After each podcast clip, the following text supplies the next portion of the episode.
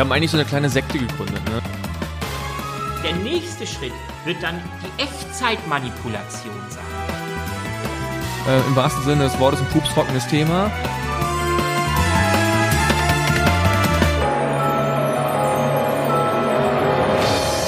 Ja, herzlich willkommen zu unserem Podcast Children of Doom, der ersten Ausgabe. Ähm, wenn wir ehrlich sind, haben wir schon mal einmal aufgenommen, aber jetzt machen wir es, glaube ich, richtig. Ähm, oder, Boris? Naja, einmal ist keinmal. Ja, Boris sitzt gegenüber von mir, ähm, der Gründer von Children of Doom, und wir haben vereinbart, du stellst dich selber vor. Ja, ähm, ich probiere es mal. Ähm, ja, ich bin Boris, ähm, bin Jahrgang 68. Äh, ein Jahr später sind die Amerikaner zum ersten Mal zum Mond geflogen. Ähm, ja, ich bin in erster Linie komme ich aus der Technikecke. Ähm, ich weiß nicht, mit 12 oder 13 habe ich meinen ersten Computer, damals war das war so ein Bausatz ZX81, habe ich mir zusammengelötet. Da habe ich dann die Liebe für Computer entdeckt, äh, gefolgt von dem alten Brotkasten, dem C64, dann kam der Amiga. In der Zeit habe ich auch meine, insbesondere meine Liebe zur Programmierung von Computern entdeckt, ähm, auf die harte Tour, also ähm, habe so ein bisschen auch bei der Demoszene war ich ähm, engagiert und ähm, naja, damals haben wir natürlich auch äh, auf den Schulhöfen, wie kam man an Software ran? Ähm, heutzutage würde, würde man das Raubkopien nennen, damals nannten wir das dezentrale Sicherungskopie. Ähm, und natürlich musste man da auch die diversen Kopierschutzmaßnahmen aushebeln. Da habe ich mich auch ein wenig engagiert, habe dann unter anderem, weiß ich nicht, wie alt ich da war, 14 oder 15, habe ich das erste Mal ähm, die Bullen im Haus gehabt, was meine Eltern total ungeil fanden. Kann man auch irgendwo im Nachhinein verstehen. Die hatte ich erst mit 18, als ich die Party gemacht habe. Siehst du, ich war frühreif ah. in der Beziehung. Und ähm, das hat mir damals dieser Günther Freiherr von Gravenreuth, das war so ein Raubkopierjäger und selbsternannter und so, so, so, so ein Winkeladvokat. Und der hat, hat die Szene halt verfolgt, hat mir die auch auf den Hals gehetzt. Naja, ähm, weiß nicht, 20 Jahre später, so glaube ich, hat er sich die Birne weggepustet, weil er auch sehr viel Dreck am Stecken hatte, was ein anderes Thema. Ähm, ja, wie gesagt, ich komme auf jeden Fall aus der Technologie-Ecke und habe mich aber immer schon insgesamt für das Thema Wissenschaften interessiert. Und ja, das hat mich halt, weiß ich nicht, die letzten 30, 35 Jahre auch weiter begleitet und hat mich letztlich hierher geführt. Vor zehn Jahren habe ich auch eine Technologiekonferenz gegründet rund um das Thema Softwareentwicklung für Android. Ähm, nennt sich DroidCon und da sind wir mittlerweile in über 20 Ländern mit, mit Partnern aktiv, sind da in den diversen Tech-Hubs in Afrika, in Asien unterwegs.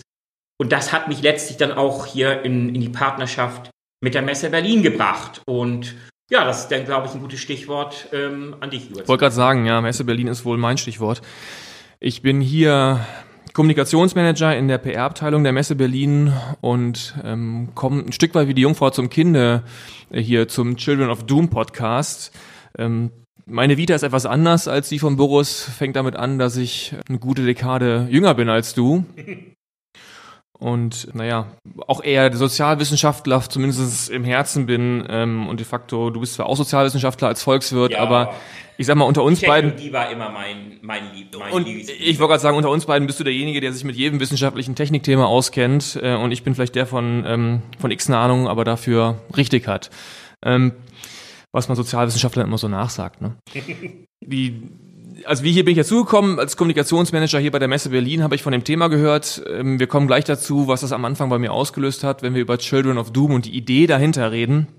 Aber ich ähm, wollte immer schon, ich war immer schon sehr fasziniert von Podcasts, höre auch viele Podcasts und habe sofort gedacht, ähm, das ist noch eine Sache, die, dass das passt zusammen, diese Idee Children of Doom. Wir in der ersten Aufnahme zu schnell Children gesagt. Ich sage nochmal ganz langsam, Children of Doom, die Kinder des Untergangs. Ähm, na jedenfalls, der Gedanke war da, einen Podcast zu machen, das schießt dann sofort auf Gegenliebe, andere hatten die Idee auch. Und jetzt sitzen wir hier äh, wie so ein ungleiches Pärchen. Und mal gucken, ob wir die ganzen Themen auch aufgedröselt bekommen, so dass Leute das auch interessiert. Vielleicht nochmal eine Sache zu mir, warum ich auch so drauf angesprungen bin, ist, ich habe mich ähm, in der Tat doch auch wissenschaftlich beschäftigt, viel mit dem Thema äh, Risikoforschung, ähm, Risikowahrnehmung, um genauer zu sein. Also viel damit. Ähm, warum bist du nicht bei der Versicherung gelandet? Weil ich keinen Bock auf solche Jobs habe. Ähm, okay. Und weil das letztendlich auch ein Stück weit immer ein akademisches Interesse geblieben ist, ich habe mich dann viel mit Lebensmittelsicherheitsrisiken beschäftigt, aber das kommt bestimmt auch irgendwann nochmal alles wieder zum Tragen hier. Also, kurz und gut, ähm, man könnte sagen, du bist vielleicht so der, was man klassisch als Nerd beschreiben könnte und ich bin vielleicht, was dann wiederum die Nerds äh, bei mich sagen würden, die Luftpumpe. Mal gucken, ob äh, am Ende dieses Podcasts ähm, Luftpumpe und Nerd eine gute Kombination äh, geben. Das werden wir dann sehen, das werden andere beurteilen. Also, erste Folge haben wir gesagt, ist das hier und damit ein, ein Stück weit, ähm, na, eigentlich eher die Ausnahme von der Regel. Denn ja, wir reden heute mehr über uns als über Themen, ein bisschen auch über die Themen. Aber erstmal wollen wir euch als Zuhörer natürlich auch irgendwo einen Eindruck davon geben, worum es hier eigentlich geht und warum wir das alles machen. Vielleicht ja. mal ganz kurz, ich sag mal, wie ich dazu gekommen bin, dann, dann äh, übergebe ich an dich, weil du kannst es besser erklären. Ich habe das erste Mal von unserem, ach, wir sollten das noch sagen, unser Team. Wir sind ja nicht nur wir beide. Nö, ähm, da sind stecken eine Menge Leute dabei. Also was das Ganze ja letztlich auch ähm, so cool macht, weil ähm, seit einem Jahr ungefähr basteln wir an dem Thema. Und eigentlich mit jedem, egal mit wem wir sprechen, welcher ähm, Hintergrund da hinter der jeweiligen Person steckt, egal ob Männlein oder Weiblein, alle fasziniert eigentlich das Grundthema an sich seien es jetzt äh, Willow oder äh, Melanie oder Sophia, die hier an unserer Seite sitzen, das ganze Technische handelt oder Burak und, und Katja. Und, also wir, wir sind ein ziemlich irres Team hier innerhalb dieser großen Messestruktur und ähm, ja, das macht es eigentlich nur wir haben, spannender. Wir haben eigentlich so eine kleine Sekte gegründet. Ne? Du ja. bist der Guru, du hast die Idee gehabt und genau. äh, wir haben eigentlich alle ja, gar keine. Sein, Sex, Drugs, wir, haben, ja, wir haben alle eigentlich gar keine Zeit, aber irgendwie machen wir es trotzdem möglich. Jo. Ich habe mich gestern am Sonntag in der Tat hingesetzt und habe diese dieses Skript hier, wenn man von einem Skript reden kann, geschrieben, ähm, weil ich irgendwie bis Freitag Dienstschluss nicht mehr dazu gekommen bin. Ähm, aber das macht ja auch den Spaß aus, genau. Ja, ist cool, dass wir so ein schönes Team dabei haben. Aber jetzt äh, vielleicht doch nochmal, bevor wir die zu lang auf die Folter spannen. Ähm, nochmal, als ich das erste Mal davon gehört habe, habe ich gedacht, was für eine durchgeknallte Idee. Wer kommt auf sowas? Children of Doom und es soll irgendwie tragen. Ich meine, am Ende des Tages ähm, muss es ja irgendwie auch mehr sein als irgendwie nur eine Idee. Was machen wir da eigentlich? Und jetzt übergebe ich mal an dich, Boris. Du bist derjenige, der die Idee hatte. Du musst sie jetzt verkaufen. Ja, also Children of Doom, allein schon der Name spielt natürlich sehr viel mit Untergangsfantasien, ist natürlich auch in, zum großen Teil auch ironisch gemeint. Niemand letztlich in unserem Team, auch ich nicht, glaubt daran, dass, dass morgen die Lichter hier ausgehen, egal ähm, wie das auch passieren mag, sondern wir haben natürlich auch immer eine, eine große Hoffnung in uns, dass nicht der, der Worst Case eintritt. Aber es ist einfach Tatsache, es ist eine ganze Menge, die das gerade in, was gerade in den letzten Jahren gefühlt schief läuft also wir glauben einfach, die Erde und auch ihre ja, Bewohner befinden sich im Moment an einem sehr kritischen Punkt. Ähm, sei es jetzt die globale Erderwärmung, die ähm, gerade letzte Woche kam ja der Exper Weltexpertenbericht, womöglich jetzt wirklich schon unumkehrbar ist, diese berühmte 1,5 Grad Grenze, die eventuell schon eigentlich gelaufen ist. Auch die 2 Grad ähm, weltweite Erwärmung werden nur schwer einzuhalten sein. Ähm, daraus folgen Dinge wie, dass der Golfstrom versiegen könnte, aber auch ganz andere ähm, Risiken wie ja, nukleare Sandkastenspiele erleben eine Renaissance. Sie jetzt gerade gestern die Ankündigung von Everybody's Darling Donald Trump, der meinte, äh, man müsse jetzt aus dem INF-Vertrag aussteigen, diesem ähm, in den 80er Jahren zwischen Reagan und Gorbatschow geschlossenen Vertrag über die ähm, Begrenzung bzw. Den, den Nichtbesitz von atomaren Mittelstreckenraketen. Ähm, bis hin zu rein technologischen Themen, die durchaus auch Doomsday-Potenzial haben. Ja, künstliche Intelligenz, ähm, Roboter, die, die damit ausgestattet werden, Bestes Beispiel, was wir hier vor zehn Tagen hatten, Boston Dynamics, Atlas, dieser, die neueste Version dieses Superroboters. Ähm, da kommen wir das, nachher nochmal drauf. Ja, da sagen, kommen wir ja. später nochmal drauf, ja. Ähm, all das kann bestimmt letztlich auch immer stärker unseren Alltag und dazu kommen auch biologische Themen, wie zum Beispiel Pandemien, so Ebola meets Grippe. Ähm, das, die werden wahrscheinlich in Zukunft immer äh, stärker große Teile der Menschheit bedrohen in geheimen Labors wird, an, ähm, wird über ähm, DNA ähm, Engineering, DNA-Rekonfiguration wird an Designerbabys oder Supersoldaten möglicherweise schon geforscht. Alle streiten es ab, aber wer weiß. CRISPR-Cas ist ja dieses Werkzeug, das vor einigen Jahren ähm, entdeckt wurde. Letztlich kommt ursprünglich das Mechanismus CRISPR, der aus Bakterien ähm, stammt. Und ähm, Cas, das sind Proteine, die letztlich ähm, das Schneidwerkzeug darstellen, um quasi auf sehr billige und einfache Art und Weise die, die, die äh, menschliche, das menschliche Erbgut, übrigens auch das von Pflanzen, zu ähm, neu zu konfiguri konfigurieren, schneiden, ersetzen etc. pp.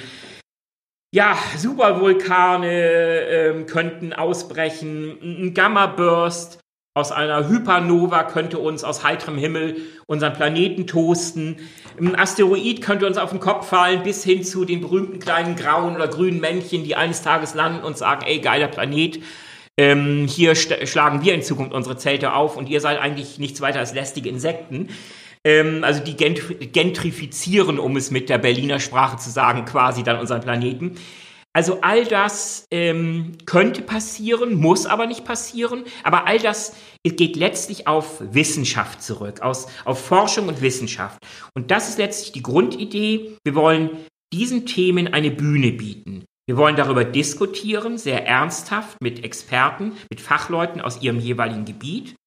Wollen sie zusammenbringen mit in sehr interessierten Laien, die quasi auch sei es bei der FAZ oder bei Spiegel Online oder auch Terra X im, im Fernsehen. Also all diese Sendungen verfolgen, all die Artikel lesen, sich auf dem Laufenden halten und vielleicht auch mit Experten selber diskutieren darüber wollen.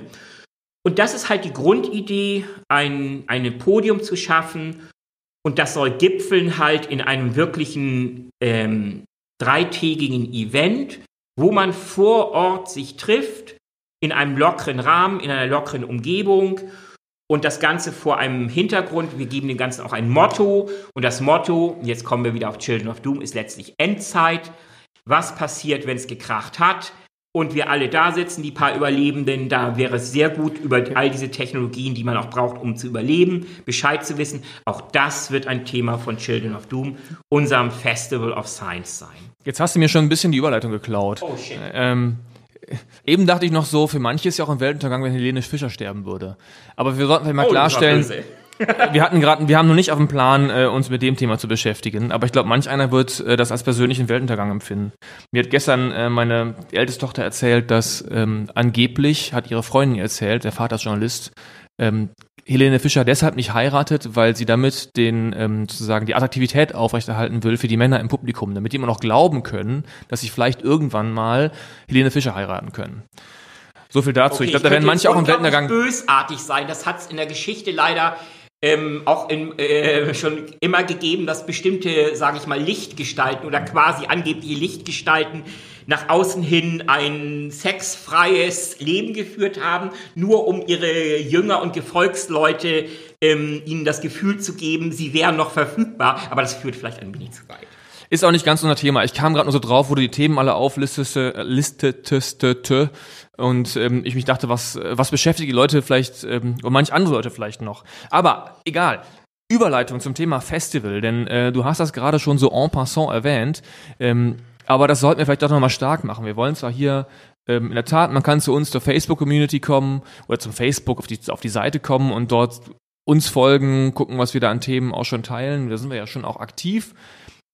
Man kann diesen Podcast hören, aber das alles führt ja irgendwie auch in der digitalen Welt noch nicht weit genug. Wir wollen uns auch treffen, ja. um das Thema wirklich auch richtig ähm, zum Fliegen zu bringen.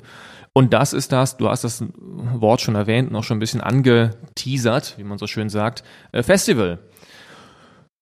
Lass uns da nochmal ein bisschen drüber sprechen, ähm, was da so passiert, was man sich da, wie man sich das vorstellen darf. Ähm, denn wir wollen ja da, können wir das ja erst auch so ein bisschen auch mit gewissen Bildern und einer gewissen Optik verbinden. Jetzt erzähl doch mal einfach der Festivalbesucher, wenn er draufkommt, auf das Gelände, was sieht der da? Also fangen wir erstmal an mit dem Wann und dem Wo.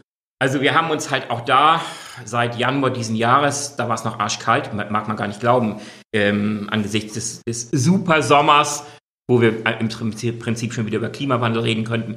Ähm, wie auch immer, wir haben uns da einige runtergerockte Gelände angeguckt, damals ähm, zum Beispiel den also meine Wohnung gehörte nicht dazu. Nein, äh, haben wir ausgeladen. Haben, ist aber mit auf der Liste drauf, keine Sorge. Nein, ähm, wir haben uns äh, Gelände angeguckt wie die alten Heilstätten Belitz, oder die waren sogar eine Option für uns, um da etwas aufzuziehen. Aber wir haben uns auch den alten Flughafen Rangsdorf angeguckt, von dem startet damals äh, Oberst Grafen Stauffenberg, zum, um Hitler ähm, den Garaus zu machen. Hat leider nicht funktioniert. Dumm gelaufen, scheiße. Ähm, wir haben uns angeguckt, ähm, die alte Kaserne Krampnitz hier äh, nahe Spandau. Wir haben uns eine ganze Menge Locations angeguckt, in und um Berlin. Und haben jetzt haben wir ein Gelände gefunden, das glauben wir perfekt passt. Und spätestens im nächsten Podcast können wir da auch Details zu sagen. Geht da um eine Künstlergemeinschaft, die ähm, ja, sich hier in Berlin gerade so, so ein Freiluftatelier aufbaut und die sind total auf unserer Wellenlänge und von daher wollen wir mit denen gerne zusammenarbeiten, aber dazu halt später noch mehr. Das Ganze soll stattfinden im Mai nächsten Jahres, 2019, soll drei Tage laufen und soll, wie ich schon sagte, Wissenschaftler, wissenschaftlich interessierte Menschen, Laien und eigentlich auch alle Leute, die insgesamt an dem Thema äh, Spaß haben, zusammenbringen. Und das Ganze in einem Ambiente, das so ein bisschen Mad Max-mäßig drauf ist. So, wo man Bilder äh, bemühen möchte, so eine Mischung aus ja, Burning Man und ähm, Wasteland Festival. Also man soll dort einfach in lockerer Atmosphäre zusammensitzen, ähm, sich Talks anhören, darüber diskutieren.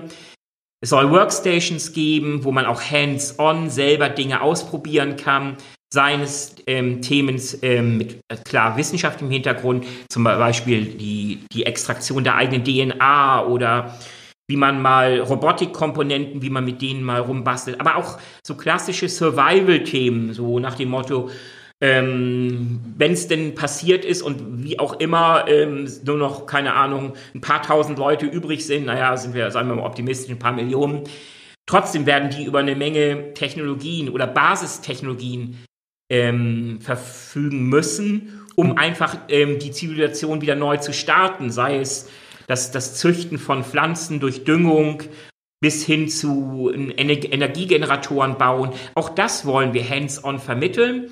Also da lass sind wir mal, mehr in dieser Spaß. Lass mal, lass mal gleich dazu kommen, denn ich Ja. wollte dich vorher noch was, das, äh, das ist ja total spannend. Mhm. Ähm, deswegen wollte ich mir einen eigenen Blog einräumen, Ah. einen kleinen. Ähm, ich wollte noch einmal ganz kurz äh, darüber mit dir sprechen oder, oder auch nochmal zu sagen, auch äh, vermitteln, ähm, wer wir uns, wer so dahin kommen könnte. Ich meine, wir haben uns ja viel Gedanken darüber gemacht und ich, wir haben ja so einen Chef-Skeptiker bei uns im Team, Burak, äh, der ja auch immer zu sagen uns äh, herausfordert, ähm, schärfer darüber nachzudenken, was wir da eigentlich wollen. Und Also, was mir so klar geworden ist an dem am Ende, also äh, oder sagen wir mal so, ich komme, ich habe früher in meiner Teenie-Zeit viel Metal gehört, ja. Da gibt's ja auch lauter Doomsday und die ganzen die ganzen Begriffe, die ganze und wenn man hier irgendwie Children of Doom ähm, googelt, dann merkt man auch schon, landet man erstmal schon ähm, relativ weit oben bei irgendwelchen Metal-Bands und so weiter. Und das ist ja alles immer so ein, so ein negatives, apokalyptisches Szenario, ich sag mal, die Lust am Untergang. Und für uns ist es doch eigentlich eher, das hat mich immer so ein bisschen gepackt, ist ja die, ist das Untergangsthema, ist ja wie so eine Art Brennglas, unter dem man die Themen der Zeit sich angucken kann. Genau. Unter diesem quasi dem Ganzen einen Spin geben kann, der dem Spaß gibt, was auch irgendwo ein bisschen was Spielerisches, ein bisschen was Emotionales vor allen Dingen auch. Ähm, denn letztendlich sind das ja, du hast gesagt, sind sehr technische Themen. Aber wenn man sich das anguckt, dann kommt da auch ähm, ja durchaus realistischer eben auch. Es gibt ja Untergangsszenarien, die durchaus realistisch sind, oder die sind ja Absolut. letztendlich alle realistisch. Die Frage ist eher äh, Wahrscheinlichkeiten und so weiter. Aber äh, es ist ja wie so ein Brennglas, unter dem man sich Dinge angucken kann. Es gibt dem Ganzen irgendwie so ein, ja, ich würde sagen, Juice, als Kommunikationsmensch würde ich mal sagen, ah, das gibt dem Ganzen eben diese, diese, die Farbe, das Leben. Ähm, und das heißt, wir suchen ja eigentlich die Leute, die genau das wollen, die sich diese Themen spannend finden, aber im Zweifel vielleicht der Experte sind, du hast es gesagt, im Bereich Klimawandel. Ja, eigentlich äh, im wahrsten Sinne des Wortes ein pupstrockenes Thema, aber ähm, am Ende des Tages wahnsinnig spannend und wahnsinnig relevant vor allen Dingen. Ja, selbstverständlich. Also es geht natürlich nicht nur darum, sich passiv berieseln zu lassen. Ähm, ja, wenn ich das nur will, dann ähm, kann ich mir So von Fernseh gucken. ja, kann ich mir von morgen, naja, sagen wir ehrlich, Fernsehen, dass ähm, selbst meine Generation äh, greift immer weniger auf das klassische Fernsehen zurück und, und greift dann eher auf YouTube oder, oder ähnliche ähm, Formate zurück, weil sie einfach sehr viel aktueller sind. Gut, will ich ständig, will ich hochqualitativen Journalismus, da bin ich ehrlich gesagt immer noch beim klassischen Fernsehen am besten aufgehoben. Ähm, beides ist relevant, beides ist wichtig. Grundsätzlich geht es einfach darum, unser Publikum, ich suche da vor allem Menschen, die ähm, Verantwortung übernehmen wollen, die nicht einfach nur Dinge lesen und dann abhaken, sondern die sich auch sagen, okay, ähm, ich will mehr darüber erfahren. Ich will, ich will mich mit diesem Thema auseinandersetzen, sei es jetzt künstliche Intelligenz, Klimawandel, äh, DNA-Rekonfiguration, Pandemien und so weiter und so fort. Blackout ist ein ganz wichtiges Thema. Das ist übrigens ein Thema, das auch überhaupt nicht abgehoben ist, wenn man, wenn man mal mit Katastrophenschützern spricht.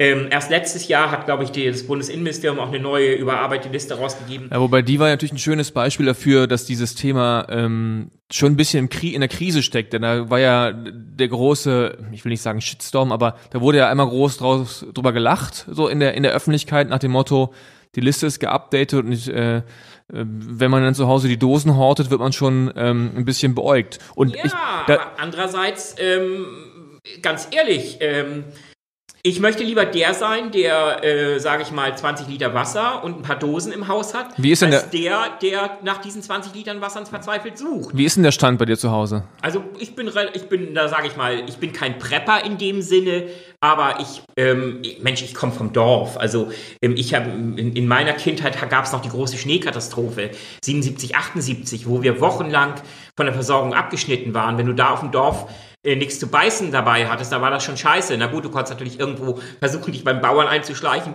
und ein Schwein zu schlachten, aber äh, wir waren ja schon, ähm, schon 77, 78 waren wir schon eher zivilisiert. Also es war ja nicht die Nachkriegszeit, also die ich ja noch von meinem Vater in den Schilderungen kenne. Also von daher, es geht darum, Verantwortung zu übernehmen, es geht darum, ähm, auch vorbereitet zu sein auf Dinge, die passieren können. Nochmal Thema Blackout. Ähm, das ist ja nicht nur so, dass quasi der Supermarkt nicht aufmacht. Das ist auch so, dass ähm, Wasserversorgung hängt von elektrischen Pumpen ab.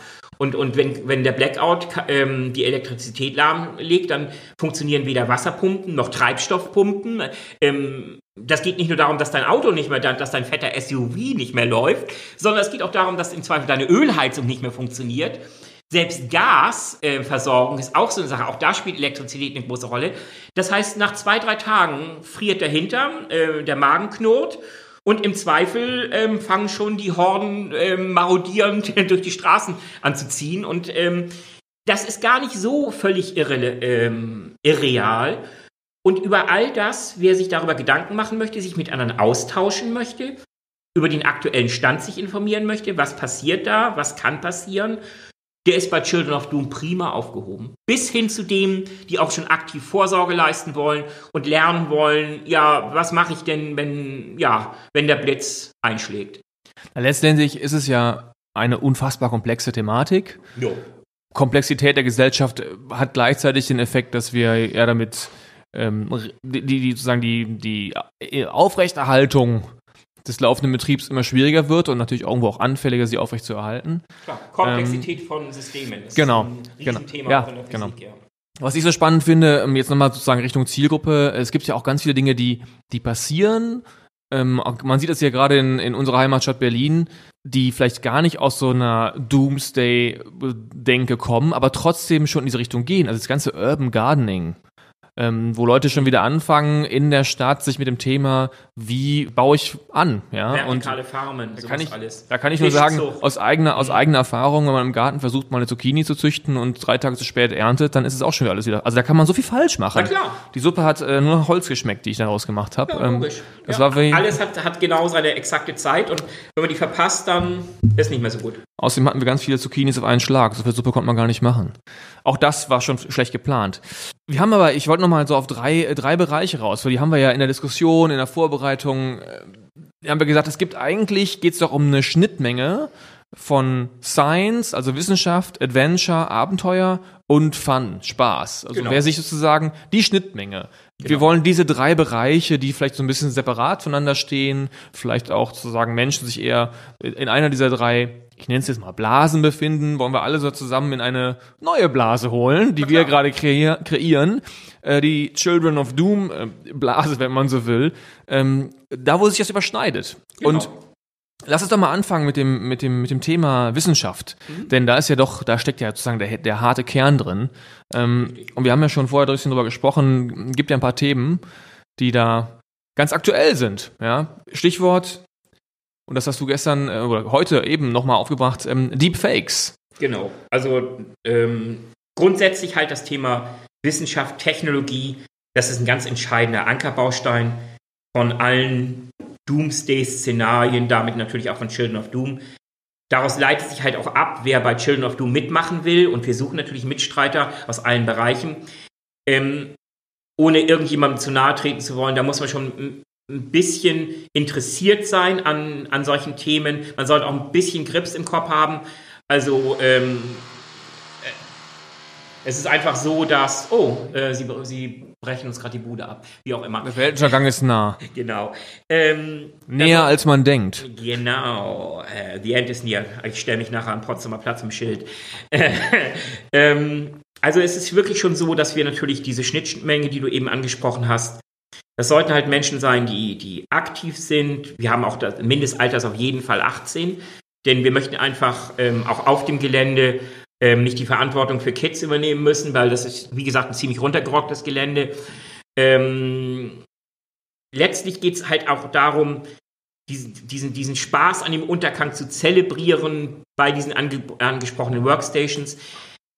Technologie ist, wird da ein wichtiges Thema sein. Das werden wir bei den Workstations sehen, das werden wir bei einem großen. Du sagst gar nicht so Deepfakes. Ja, wie gesagt, Deepfakes sind ein Teil davon. Deepfakes ist das Thema halt, das kam letztes Jahr auf. Das ist ein User im Reddit-Forum, der hatte halt eine Software erstmals vorgestellt, mit der man letztlich ähm, Videoclips editieren kann, dahingehend, dass man ähm, Gesichter austauscht und quasi, ähm, ja, wie soll ich sagen, also er hat, er hat dann natürlich, es lag natürlich nahe, hat als erstes mal sich ein paar Pornos geschnappt und ähm, die, die äh, Darstellerinnen und auch Darsteller ersetzt durch ähm, Filmstars. Ähm, und äh, das war das Neue daran war, ich meine, diese Fake Das ist ja eine alte Erkenntnis, dass die Pornoindustrie die, ähm, die Technik vorantreibt. Aber selbstverständlich ja. nehmen wir nur das Bezahlservices, ne? Ja, beziehungsweise Videorekorder. Ich meine, ja. es gab drei Systeme. Ja. Das Beste war, ähm, war auf jeden Fall Video 2000 und Betamax war auch gut. VHS war eigentlich die schlechteste der drei Varianten. Aber die Pornoindustrie im, im, in den USA hat sich halt für VHS entschieden. Und da, glaube ich, teilweise 90 Prozent der Umsätze in den Videotheken weltweit mit der Schmuddelecke gemacht wurden haben halt die Leute die Geräte gekauft, für die sie ihre, die, die von dem Schmutt, die, wo, wo sie halt auch ähm, die Schmuddelfilme kriegen konnten, auf Deutsch gesagt. Und das war nun mal VHS. Aber jetzt zurück zum eigentlichen Thema. Ähm, letztlich hat dieser ähm, User im, im Reddit-Forum ähm, auch diese Software, die er selber entwickelt hatte, ähm, online gestellt und dann fing äh, natürlich, das war ein, ein Riesenthema, erstmal nur in diesem, diesem Underground-Bereich, aber spülte auch sehr schnell in andere Bereiche über. Und das gipfelte letztlich darin, dass wir vor ein paar Tagen wurde ähm, ein Ausschnitt aus diesem äh, neuesten Han Solo äh, Star Wars Universum Film ja ähm, veröffentlicht, bei dem ähm, der neue Schauspieler, der, also der junge Schauspieler, der Han Solo in diesem Film spielt, ersetzt würde durch eine jung, jugendliche Version von Harrison Ford. Hat aber jetzt mit Porno nichts mehr zu tun. Hat nichts mit Porn an dem zu tun, nein, nicht alles ist Porn, aber ähm, letztlich zeigt das, das war ein, ein qualitativer Quantensprung gegenüber dem, was vor einem Jahr in diesem Forum war. Und das war technisch schon auf einem ganz neuen Niveau. Und jetzt, also es gibt ähm, Kommentare, wenn man sich das anschaut in den diversen Foren, die sagen, jo, also ähm, in der Qualität konnte ich mir, könnte ich mir das sogar ansehen. Denn es, es gibt, es gibt ähm, eine interessante Geschichte, ähm, nennt sich Uncanny Valley. Wenn Menschen das Gefühl haben, dass eine, ein, ein, ein Roboter oder auch eine Figur in einem Film zwar künstlich ist, aber zu sehr am Menschen dran ist, dann beginnt ein gewisses Unwohlsein bei den Zuschauern. Ja. Also ähm, wie äußert gut, sich das? Alles ist gut, wenn wenn die Menschen sehen, ach, das ist klar eine künstliche Figur, oder sie können es klar einordnen, das ist ein echter Mensch. Aber wenn, wenn, wenn die Grenzen zu sehr verschwimmen zwischen künstlicher Figur und Mensch, dann, äh, die Menschen haben einfach ein Unwohlsein. Sie wissen nicht genau. So ein Dissens quasi im ja, Kopf. Sie ja, sie wissen nicht, wie sie darauf reagieren sollen, wie sie damit umgehen sollen. Und von daher, ähm, ja, ist das ein echtes Problem. Und diese, diese Software, diese, Deep, diese von Deepfakes vorgestellte Software, die jetzt weiterentwickelt wurde, die eröffnet, öffnet natürlich auch totale Doomsday-Fantasien Richtung Ähm, was, was wäre zum Beispiel, wenn Treffen von sage ich mal, einflussreichen Wirtschaftsgrößen, CEOs oder so, gefaked werden. Die werden in irgendwelche kompromittierende Situationen, angebliche Videos werden ge ge gestreamt oder ähm, veröffentlicht. Also ich will auf jeden Fall vorher einen Hinweis haben, damit ich meine entsprechenden Aktienkäufe tätigen kann. Siehst du, genau. Denn letztlich, wenn ein wichtiger CEO, der eng mit dem Erfolg seines Unternehmens gekoppelt ist, wenn der plötzlich zu Unrecht ähm, irgendwelcher ähm, krimineller oder auch unmoralischer Machenschaften be beschuldigt wird, dann kann man davon ausgehen, dass Stunden später oder vielleicht sogar Minuten später heutzutage beim, im, im Zeitalter des Hochgeschwindigkeitsaktienhandels äh, gehen die Kurse drastisch in den Keller. Wenn ich das vorher weiß und über Leerverkäufe auf fallende Kurse gesetzt habe, dann kann ich ein riesen Schweinegeld damit machen. Das hat Was spannend finde ich halt, wenn man das weiterdenkt. Ja, jetzt kommt der Sozialwissenschaftler durch. Also verstehe ich total, richtig. Äh, man kann man ja auch für Politik durchdenken, kann man für viele Bereiche durchdenken. Letztendlich gab es das ja sogar schon, äh, Manipulation von Bildern, ähm, die Sowjets, die damals irgendwie Trotzki aus Bildern raus recherchiert haben, um die Vergangenheit zu ändern. Hier 1984, da kommt das ja auch vor, wo die Vergangenheit immer wieder neu erfunden wird, um die Zukunft Richtig. zu rechtfertigen. Genau. Kennt man ja alles, den Topos kennt man. Ähm, das Spannende ist ja eigentlich, ab welchem Punkt fangen wir als Gesellschaften dann auf, äh, fangen wir an, aufzuhören, Bildern zu glauben. Das ist ja etwas, was man auch an Kindern jetzt schon erlebt, die ja sagen, die können schon Zeichentrick von realen Bildern unterscheiden, klar. Aber ich, ich komme jetzt auf meine Kinder zurück, die immer wieder fragen, ist, gibt's das wirklich? Ist das echt? Die, die checken das immer ab. Und wenn man das jetzt, du hast natürlich recht, das wird mit Sicherheit ein, zwei Mal, drei, vier, fünf, ein halbes Dutzend Mal, vielleicht wird das glücken. Und die Frage ist, wie, was dann noch steht. Ich meine, im Zweifel kann man damit natürlich schon eine ganze Menge kaputt machen ähm, oder den einen oder anderen äh, Konflikt auslösen. Richtig. Aber spannend ist ja, was macht das mit uns als Gesellschaft, wenn ich jetzt mal 100 Jahre weiter denke? Was glauben wir dann noch oder wie verifizieren wir dann noch Informationen? Weil der Wert von ähm, Informationen, also einer glaubwürdigen Information, steigt ja dann. Also in dem Augenblick, wo ich davon ausgehen muss, dass das meiste Informationen also ausgehen muss, ob es nun stimmt oder nicht, aber ausgehen muss, dass sie falsch ist oder falsch sein kann, ist ja der Wert der Information, der, der, die wirklich echt ist, die steigt ja enorm. Klar, aber äh, letztendlich, ähm, gut, zynisch gesehen, ähm, ich glaube dem, was das Ministerium für Wahrheit dann äh, mit seinem Siegel in dem jeweiligen Videoclip freigegeben hat, weil das muss ja stimmen. Aber nee, jetzt Scherz beiseite. Und da würde ich immer noch das Monty Pythons Ministry for Silly Walks bevorzugen, ja, ehrlich gesagt. Natürlich. ähm, es wird immer schwieriger, ja. Und am Ende ist ja, aber das erleben wir auch schon heute, wie gesagt, Trump haben wir schon angesprochen, ähm, alternative Fakten ähm, bis hin zu ähm, Manipulation von Bildern hatten wir auch schon bei seiner ähm, Amts, ähm, offiziellen Amtserhebung.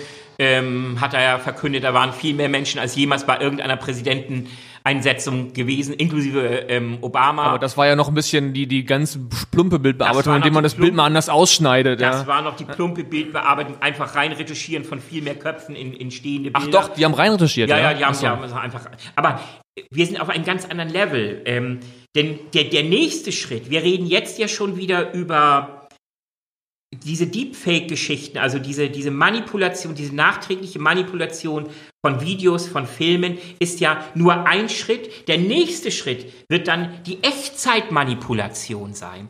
Am Ende geht es nur um Rechenpower, um Raw Power. Ich muss die entsprechenden Matrizen vorbereiten. Ich muss, ähm, ich kann mich vorbereiten auf bestimmte Gesichter, auf bestimmte ähm, Perspektiven und dann ist es gar nicht mehr völlig unrealistisch, dass ich quasi sogar Echtzeit-Streams abfange, umleite, manipuliere mit neuen Gesichtern.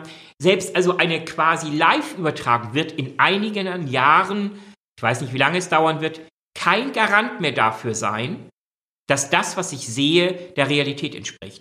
Und das bringt uns völlig neue ähm, Herausforderungen. Wie man dem begegnet, tja, schwer, schwer zu sagen. Im Zweifel ähm, auf die eigenen Socken machen und selber da oder dort hingehen und gucken mit den eigenen Augen. Ähm, aber wer weiß, ähm, vielleicht kann man irgendwann sogar nicht mehr, mich mal mehr seinen eigenen Augen äh, trauen, ähm, wenn man direkt vor etwas steht. Es ist auf jeden Fall eine irre Zeit. Jetzt haben wir das äh, schön andiskutiert. Ähm, was wir ja vorhaben, ist solche Themen in den folgenden Folgen dieses Podcasts oder auch wirklich in der Tat auf Facebook und natürlich auf dem Festival selber dann nochmal zu vertiefen. Jetzt sind wir beide ähm, in dem konkreten Thema jetzt nicht die absoluten Experten, aber wenn wir die ranholen können, wenn die sich auch finden irgendwann in der Community, dann geht's ja richtig ab, wenn man das mal wirklich auch mal äh, weiter hinter, hinterlegt. Richtig. Ähm, das ist auch der Grund, warum wir nicht nur Vorträge haben werden, sondern wir werden auch immer Zeit einräumen während der drei Tage Children of Doom ähm, für Rücksprachen, für, für Nachfragen, ähm, für Einsteigen in Diskussionen in begrenztem Maße natürlich um halt sich auch selber die eigenen Gedanken, die man hat, vielleicht auch zu artikulieren und da in eine Diskussion wir, mit einem Fachmann oder einer Fachfrau zu treten. Was ich gerade nur dachte, wir sollten schon nochmal überlegen, ob wir bei dem Festival nicht so zum als Giveaway, wenn man geht, irgendwie noch Beruhigungspillen mitgeben. Ja, so ein kleiner Tranquilizer hier oder dort. Ja. Aber ähm, was soll ich sagen? Äh, vielleicht äh, Kanada aber, äh, hat ja gerade äh, Dope freigegeben. Also von daher vielleicht. Wir verlegen einfach mal schnell nach Toronto, würde ich sagen. Genau, vielleicht ist es dann ja so weit, dass man sogar, äh, keine Ahnung, sich legalen Bobble drehen darf oder so. Und vielleicht auch, und vielleicht auch Koffeinverbot. Oder Koffeinverbot, ja. ja. Wer weiß das schon, ja. So ein bisschen müssen wir uns schon Sorge machen, dass manch einer da rauskommt und äh, danach nicht mehr so ganz mit ähm, alle, alle mal nicht mit der gleichen Perspektive durch die Straßen läuft.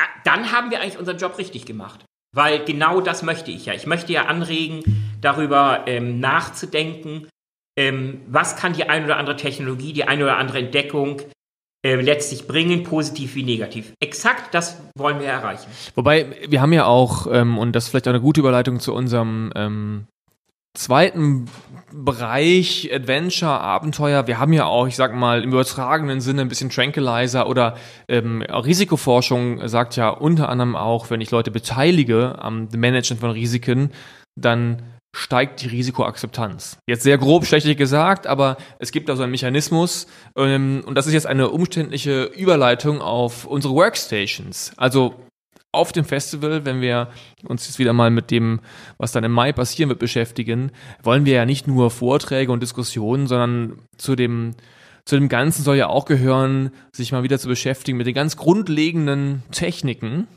die man vielleicht sogar beherrschen sollte oder zumindest mal genau. erlebt haben sollte. Und wir sprechen jetzt nicht nur vom äh, Samen in die Erde drücken und Wasser drauf gießen, sondern schon ein bisschen komplexer darf schon werden. Und da kommst du wieder ins Spiel, weil du jetzt wieder weißt, was ich nicht weiß. Naja, also ein großes Thema soll ja auch das Thema ähm, DNA-Rekonfiguration werden.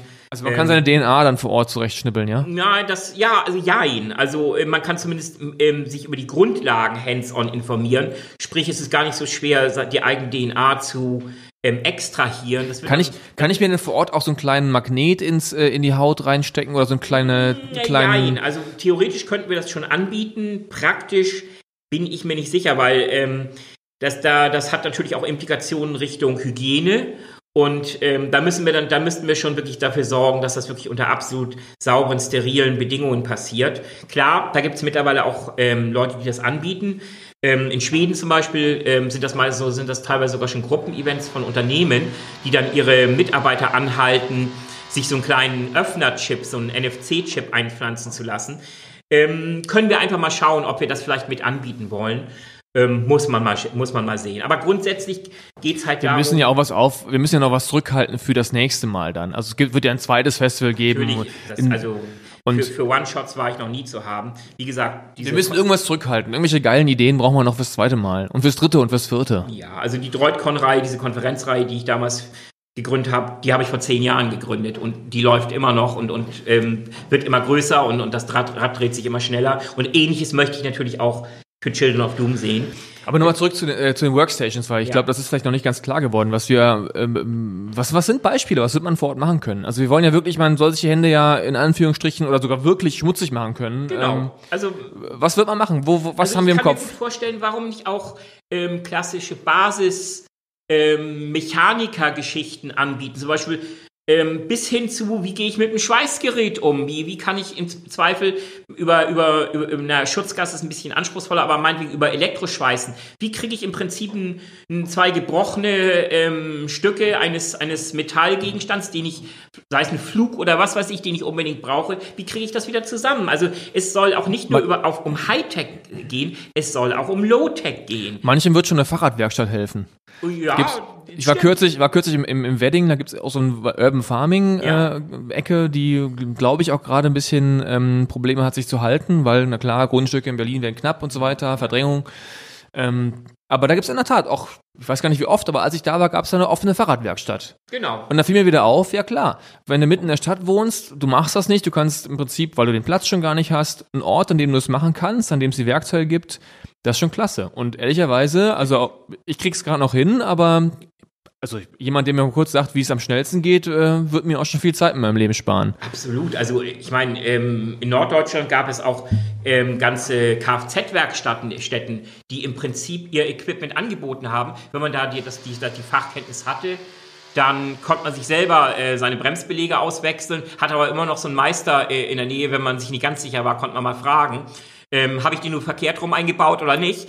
Also ähm, dieses hält das Set Fahrrad auch an der nächsten Ampel? Oder die große Stichfrage. Oder beschleunigt es ja. sogar richtig? Also ich finde es einfach gut, auch solche grundlegenden Dinge zu beherrschen und das wollen wir halt auf jeden Fall auch anbieten und ähm, ja von daher Technologie ähm, von Hightech bis Low-Tech soll alles dabei sein aber auch ähm, solche rein körperlichen Geschichten, wie zum Beispiel wir überlegen, eine Boulderwand zu haben, wo man auch mal grundlegend so mal so lernt, wie man, wie man klettert oder ähm, bis hin zu vielleicht Bogenschießen oder sonst irgendetwas, um quasi sich die, die, sich die, die neue Mahlzeit, wenn man nun nicht auf Urban Farming und nicht nur auf Salat und Grünkohl steht, dass man sich vielleicht mal so, ein, so ein leckeres, saftiges Karnickel ähm, in den Kopf, Kochtopf zum Schmoren holt.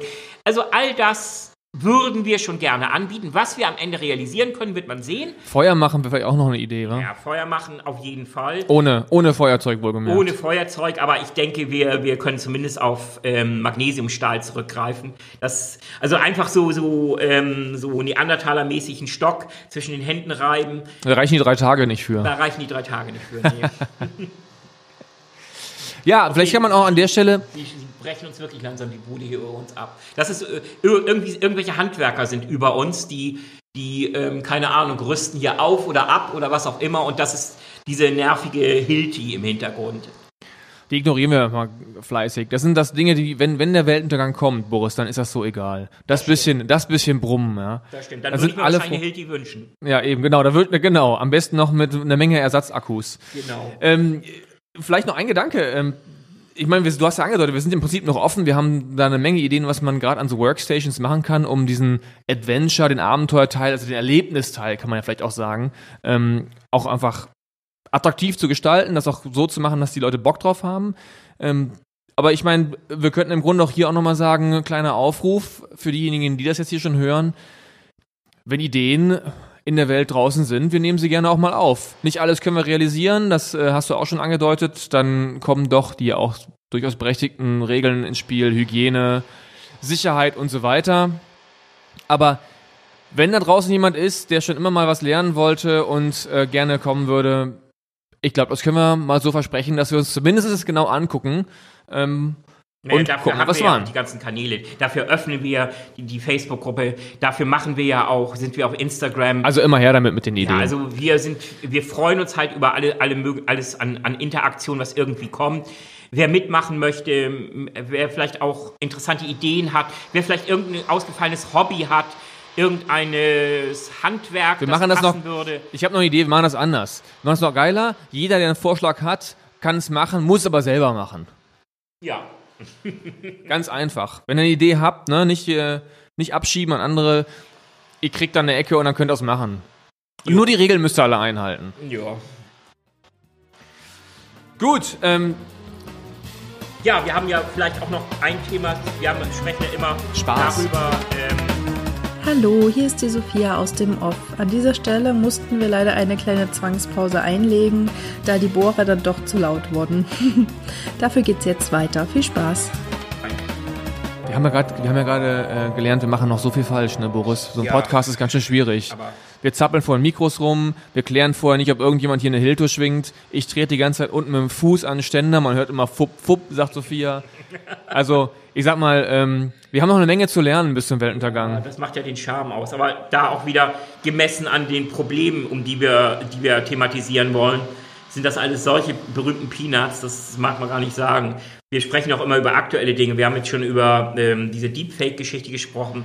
Wir haben jetzt ähm, auch schon das Thema ähm, Robotik und Boston Dynamics und künstliche Intelligenz hatten wir auch schon einmal thematisiert.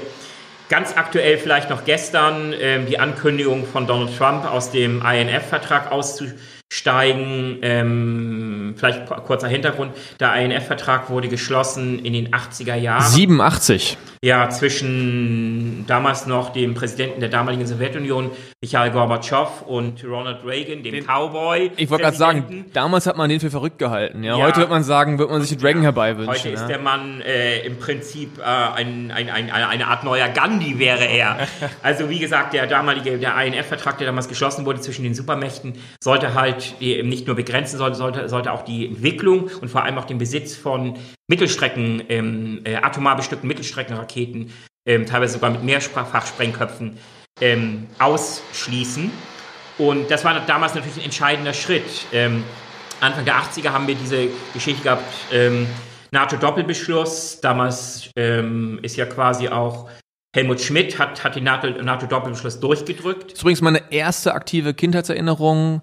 Demo in Bonn, die Riesendemo mit meinem Vater ich weiß noch, eine Friedensdemo. Mhm. Ähm, und dann die ganze Polizei. Ich als kleiner Dötz natürlich nichts verstanden. Ich kann mich nur erinnern, ich habe Brand gesehen und ich habe, äh, das habe ich irgendwie geschnallt und Polizei. Ich war so fasziniert von der Polizei. Und jetzt sagst du mir, es war alles falsch, ja?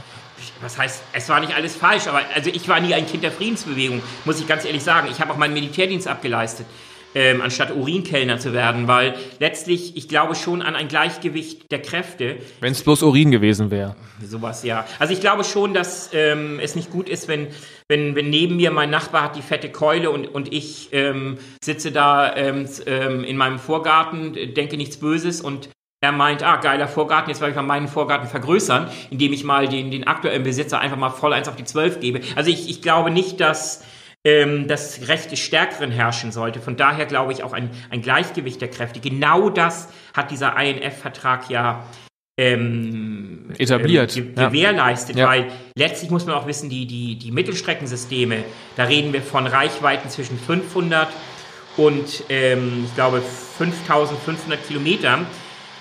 Wenn, wenn die eingesetzt worden wäre, das hätte nur Europa betroffen. Also ähm, die eigentlichen Supermächte, vor allem natürlich auch die USA, hätten, hätten diese Reichweiten überhaupt nicht betroffen.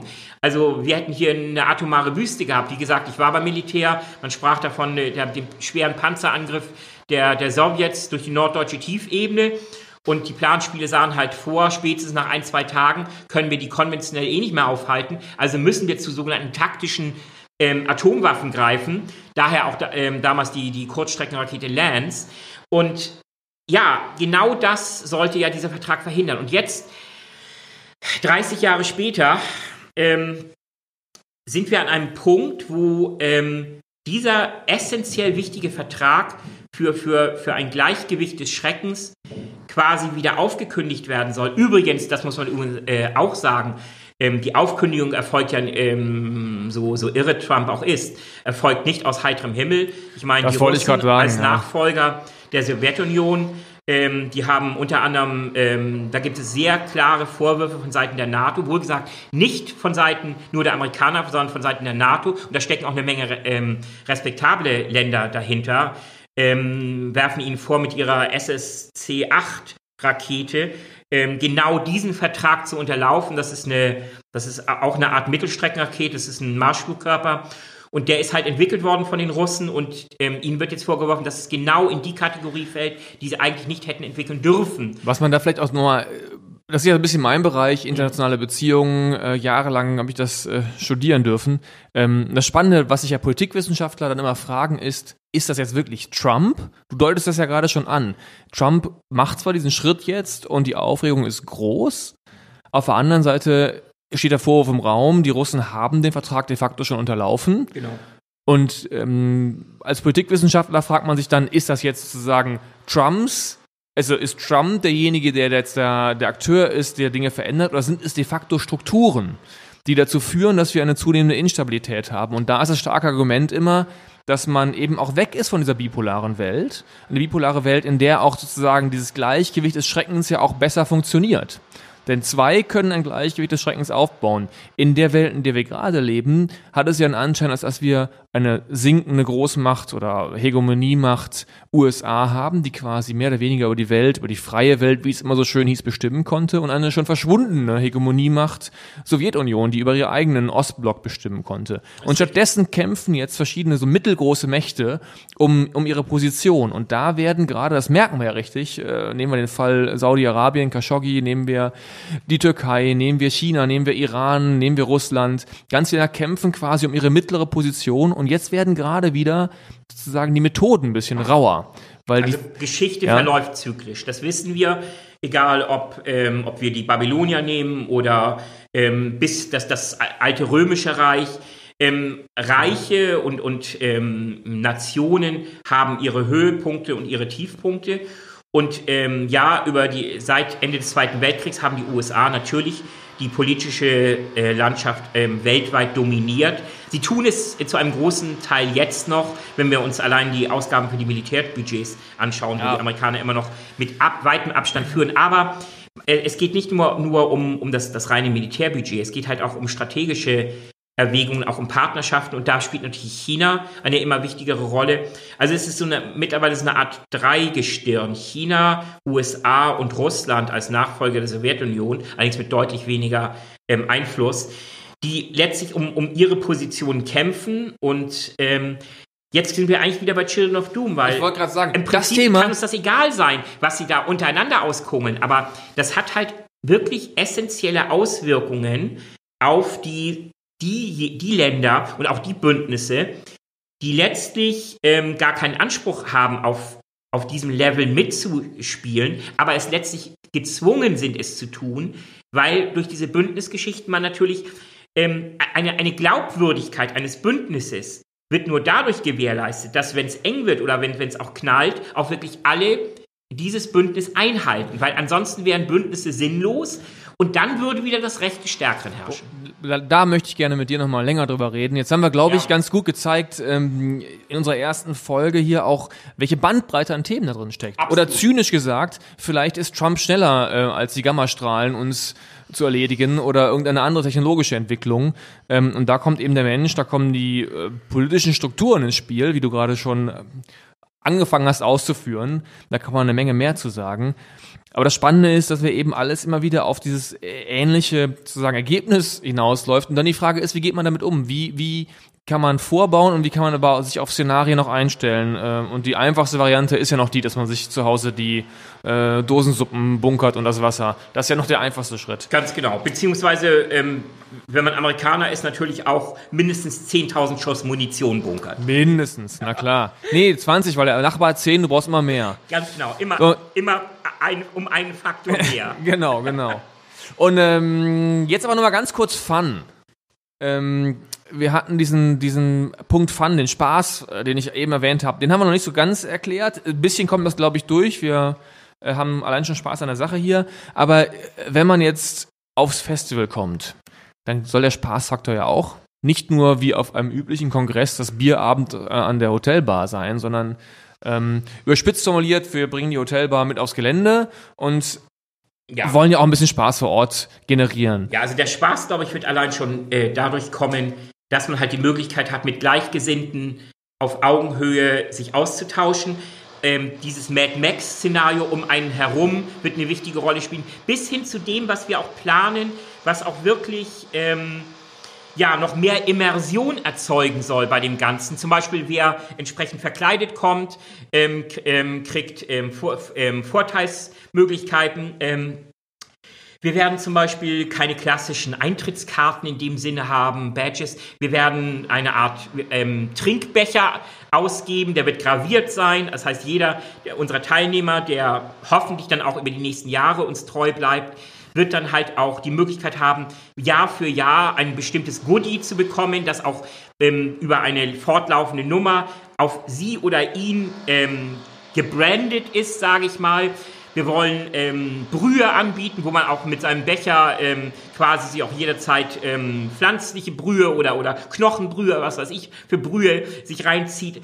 Ähm, also wir wollen schon ähm, eine Menge drumherum auch machen. Wir, da geht es eigentlich um klassisches Community Building im besten Sinne, eben nicht durchgeplant, aber einfach immer, ähm, immer mehr Anreize zu bieten, halt ähm, sich mit dieser Gemeinschaft zu identifizieren, auch über Jahre hinweg den Spaßfaktor zu erhöhen, sich schon jedes Jahr darauf zu freuen, wieder ähm, alte Bekannte wiederzusehen, neue Bekanntschaften zu treffen, ähm, ja, quasi aufzugehen in dieser Idee, Verantwortung zu, überne zu übernehmen, ähm, sich über den aktuellen Stand dieser jeweiligen Themen wie Pandemien, künstliche Intelligenz, Klimawandel und so weiter ähm, abzudaten und letztlich auch sich da, ich glaube, auch ein Stück besser zu fühlen, besser informiert zu fühlen, besser engagiert zu fühlen.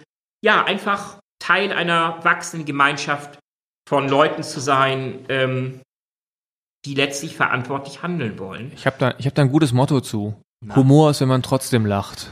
Ja, in der Tat. ähm, ich glaube, Otto hat damals den Karlauer gemacht. Tumor. Es, es, es ist, wenn man trotzdem lacht. Genau. Ähm, also von daher ja. Und natürlich bei den Themen kann man immer nur wieder sagen, ein ganz wichtiges Thema wird, wird für uns halt der Klimawandel sein. Das werden wir äh, aus den verschiedensten Blickwinkeln ähm, betrachten, werden da auch verschiedene Wissenschaftler aus verschiedenen Disziplinen bei uns haben. Und das ist leider ein Thema, das, ähm, wo eigentlich einem der, das Lachen wirklich vergeht mittlerweile. Denn ähm, das ist vielleicht von allen Themen, die wir haben, das Thema, das am wahrscheinlichsten und schnellsten eintreten wird, im negativen Sinne. Wie stark, wie, wie effektiv sich das auf die, das Leben jedes Einzelnen auswirken wird, das kann man noch nicht sagen. Wahrscheinlich werden am erst, zuerst wieder die gekniffen sein, die eh zu den Ärmsten unserer Gesellschaft gehören ähm, also irgendwie ähm, Bangladesch und, und Länder, die halt vor allem in Asien liegen, teilweise in Afrika liegen, die sowieso ähm, auch kein Geld für Vorsorge haben gegen Überflutungen oder ähm, Hungersnöte. Und die werden die Ersten sein, die am stärksten wieder darunter leiden müssen, weil selbst das wenige, was im Zweifel sie anbauen, wird, wird dann nicht mehr wachsen. Und das wird riesige Migrationsströme auslösen in einem Ausmaß, wo, wo hingegen die letzten Jahre einfach ein, ein schlechter Witz waren. Also das wird also auch ein gesellschaftliches Thema werden, das mit dem Klimawandel einhergeht. Und mit, auch damit werden wir uns hoffentlich ähm, auf hohem Niveau auseinandersetzen.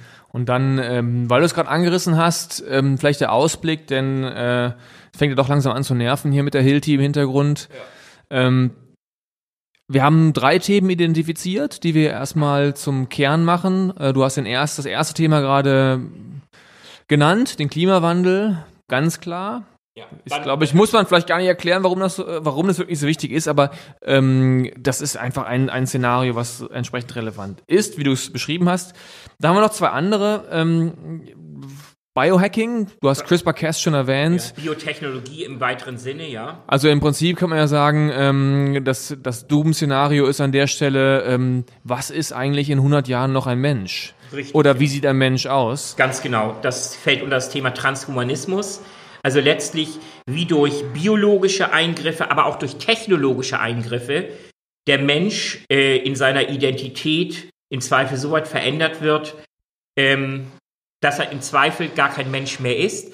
Und beginnen, und das ist ja das Traurige, wird es mit Sicherheit bei den Kindern, denn äh, letztlich liegt es am, liegt es sehr nahe, im Zweifel schon pränatal anzufangen zu ähm, optimieren. Es geht gar nicht mal darum, vielleicht Krankheiten, Behinderungen im, ähm, zu reparieren oder auszuschließen. Es geht wirklich auch darum, zu erweitern, seien es Hirnkapazitäten. Das Kind, mein Kind soll schlauer werden, mein Kind soll aussehen wie, weiß ich nicht, Angelina Jolie oder Brad Pitt, je nachdem, ob Männlein oder Weiblein. Also die ähm, Superhumans, die dann ja, äh, vor also, der Tür stehen. Quasi ja. Eltern ihre Wunschvorstellungen nicht nur ähm, in ihre Kinder hineinprojizieren, ähm, in Form von Wunschvorstellungen, sondern auch wirklich Hand anlegen und ähm, dieses Thema Bioengineering, Engineering, Biotechnology bis hin zum Biohacking, das heißt auch in der eigenen Werkstatt ähm, wird es irgendwann soweit sein, dass es gar nicht so abwegig ist, mit, mit, mit, mit Virenkulturen und sowas allem im, im, in der heimischen Küche rumzubasteln. Also die nötigen Geräte werden auch immer billiger oder kann man sich selber basteln. Also all das wird zu diesem Thema Biotechnologie dazugehören. Das wird das zweite große Thema sein, neben Klimawandel. So, und das dritte, und das dritte ich habe mir so eine schöne Überleitung, nämlich vielleicht bringt das ganze Biohacking ja gar nichts mehr, denn vielleicht ist ja die KI viel schneller als wir und macht uns vorher kalt. Richtig, das dritte große Thema ähm, wird natürlich das Thema künstliche Intelligenz, Artificial Intelligence sein. Ähm, in Verbindung speziell mit Robotik, denn was nützt mir das, äh, wenn ich das, das, das genialste Gehirn, sage ich mal, gebaut habe, ähm, auf Basis von neuronalen Wissenschaften ähm, ein künstliches Gehirn nachgebaut habe, dann muss es auch Arme und Beine bekommen, um sich im Zweifel fortzubewegen. Ähm, ja, und das ist das nächste riesige, das dritte große Thema, um das wir uns kümmern werden in aller Ausführlichkeit. Ähm, denn das, was wir im Moment sehen, also noch vor wenigen Jahren, ich weiß nicht, das war, glaube ich, Ende der 90er, war ein Riesenthema, dass zum ersten Mal ein Schachcomputer die Blue hatte den amtierenden damaligen Schachweltmeister Kasparov geschlagen. Damals hat man schon die, die, die, den Weltuntergang kommen sehen. Das war aber gar nichts. Das war ein absoluter Fachidiot, dieser Computer. Und letztlich auch ähm, ähm, das, was vor ein, zwei Jahren dieser Go-Spieler, also im Moment sind wir noch auf, einem, auf einer Stufe, dass künstliche Intelligenz in erster Linie absolute spezialisierte Fachidioten sind. Es gibt noch keine künstliche Intelligenz, die auch nur die, äh, vergleichbar wäre mit der Intelligenz einer Ratte. Das muss man sich mal klar werden. Das heißt, wir reden aber auch da von etwas, woran schon gearbeitet wird. Das ist nämlich dieser Quantensprung von der spezialisierten künstlichen Intelligenz zu einer generellen, universellen Intelligenz. Eine Intelligenz, die ähm, sich selber immer weiter mit Informationen füttert, die an, zu allen Informationen äh, ausgreift, die sie bekommen kann, die im Zweifel auch anfängt, ein eigenes Bewusstsein zu entwickeln, weil an einem bestimmten Punkt kann es sein, man, man weiß es nicht, aber ähm, soweit ist auch die Biologie noch nicht, aber an einem bestimmten Punkt kann es ein gewisser Automatismus sein, dass ähm, man ein Selbstbewusstsein entwickelt. Wer bin ich, was tue ich, was will ich? Und da kommen wir dann auch in ethische Dimensionen einer KI, sei es, sei es die Bedrohungslage durch die KI, aber sei es durchaus auch die völlig andere Situation, wenn wir irgendwann eine KI, einen Roboter haben, die die berühmte Sklavenarmee dann reden wir von, von, von ethischen Fragen wie, kann es, ist es überhaupt noch richtig, eine, eine Maschine mit Intelligenz, maschineller Intelligenz, Machine Learning, ähm, ja, zu sagen, tue dies oder das, bis hin zu ihr zu verwehren, einen Teil ihrer Rechenkapazität oder auch des Stromverbrauchs für, für völlig nutzlose Dinge wie, wie Träumen meinetwegen zu verwenden. Ähm, also das ist auch ein riesiges breites Spektrum, das da uns ähm, im, im Bereich künstliche vielleicht, Intelligenz Vielleicht sollten wir uns für jedes, für, vielleicht sollten wir uns für jedes dieses Thema, dachte ich gerade, zwei Podcast-Folgen. Wir, wir, wir werden, wir werden sehen. Also nochmal ähm, zusammengefasst: Wir haben drei Themen, die wir uns als nächstes vornehmen. Das ist äh, der Klimawandel, das ist Biohacking oder Bioengineering. Und ähm, das dritte Thema ist, wie gerade von Boris so schön erklärt, KI und warum uns das einerseits Sorgen machen muss und andererseits aber auch ähm, ja, die alte, das alte Bonmot Chancen und Risiken Richtig. beides beinhaltet. Genau. Ähm, all das, und das finde ich ist auch so ein schönes Thema, was immer wieder kommt, nämlich äh, das Thema Ethik. Kommt, hängt bei all diesen Themen immer drin. Natürlich. Ähm, Gerechtigkeit, all die ganzen großen Fragen der Menschheit. Wenn wir alles hier behandeln, alles abschließend und ähm, dann irgendwann auch einen Haken dran machen, ähm, und dann können wir uns alle ganz beruhigt zu Bett legen. Ja. Wobei den Haken werden wir niemals dran machen können. Das ist ja gerade das Irre an diesen Themen. Die werden sich immer weiterentwickeln. Und ähm, ich bin mit. Die ist, deine Iro ist meine ironische Note etwas eingegangen. Sorry. Wir wollen es ja nicht ab. Die Hilti irritiert mich, weil sie gerade nicht läuft. ja. Hilti kommt wieder. Hilti. Gut, ich würde sagen, ähm, wir haben, ich glaube, ganz gut erklärt, uns auch genug um uns selber gedreht heute. Und ich freue mich sehr darauf, am nächsten Mal wirklich ein Thema in Angriff zu nehmen und das vorher ein bisschen sich weiter einzulesen und ähm, das Wissen noch ein bisschen aufzupumpen, damit ich als Luftpumpe was raushauen kann und äh, dir was entgegenzusetzen habe. Also beim nächsten Mal beim Children of Doom Podcast mit Boris Jepsen und Kai Kottenstede. In diesem Sinne, so long.